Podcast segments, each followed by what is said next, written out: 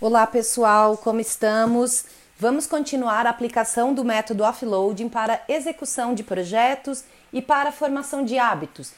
Hoje eu vou fazer uma recapitulação das duas etapas que nós vimos até agora.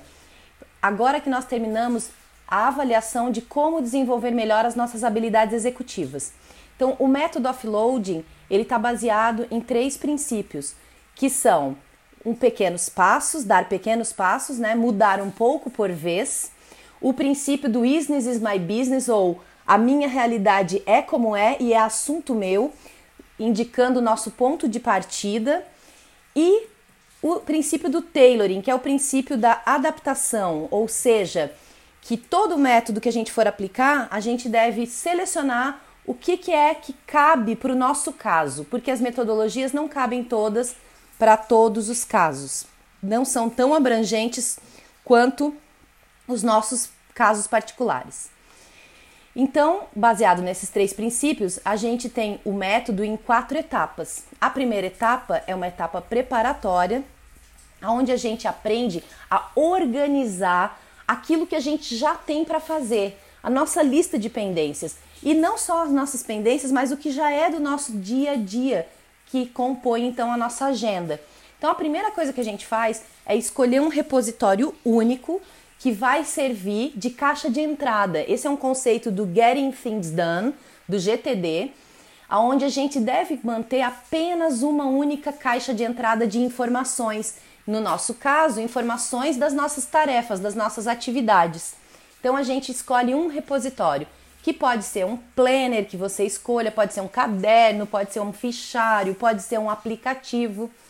Após essa escolha, a gente vai começar a montar as nossas informações lá. Nós vamos começar a popular esse repositório com as informações pertinentes ao projeto offload. Então, a primeira coisa que a gente faz é desenhar a nossa agenda fixa.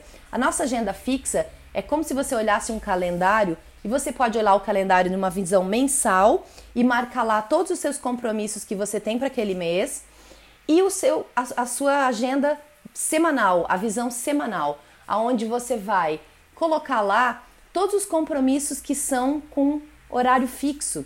Então, se você trabalha das 8 às 6, você vai bloquear esse tempo, porque nesse tempo não tem pendência alguma que você possa resolver, a não ser as que são de trabalho. Se você estuda, então você bloqueia o horário de estudo. Se você tem um hábito de ir para academia, de ir à igreja, de ir a um clube, de ter algum encontro social, qualquer coisa que seja um compromisso fixo, que acontece nessa base semanal, você vai colocar ali.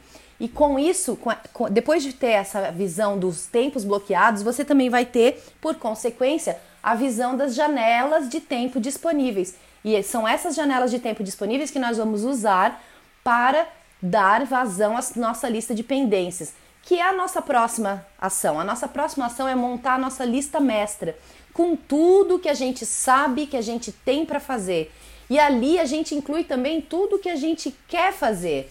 Então a gente vai fazer uma grande lista. A indicação é que você dê uma volta pela sua casa no sentido horário ou anti-horário, escolhe um dos dois. Da porta de entrada, escolhe um sentido e vai andando. E vai anotando tudo que você for lembrando de pendência. Você pode também consultar suas antigas agendas, as suas anotações em papel, as suas anotações em celular, em computador.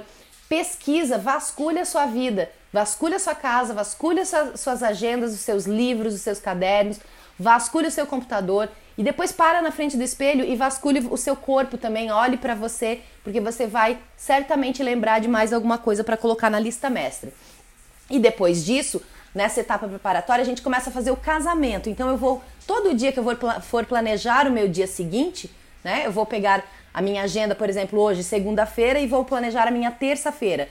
Eu vou olhar minha agenda fixa, vou ver qual é a janela de tempo disponível, vou na lista mestra e vou selecionar alguma pendência para fazer, para executar. Sempre lembrando que a gente não deve se sobrecarregar, é mudar um pouco por vez. Então você pode usar o MIT, a técnica de, das Most Important Tasks, que seriam no máximo três, e escolher para colocar ali como prioridade. E aí você vai sair acompanhando, monitorando o seu progresso em relação às pendências usando aqueles símbolos do Bullet Journal, que eu vou continuar no próximo áudio. Então, vou continuar fazendo essa recapitulação para que a gente chegue na próxima etapa, que é a terceira, que é a etapa de formação de hábitos. Abraço, gente!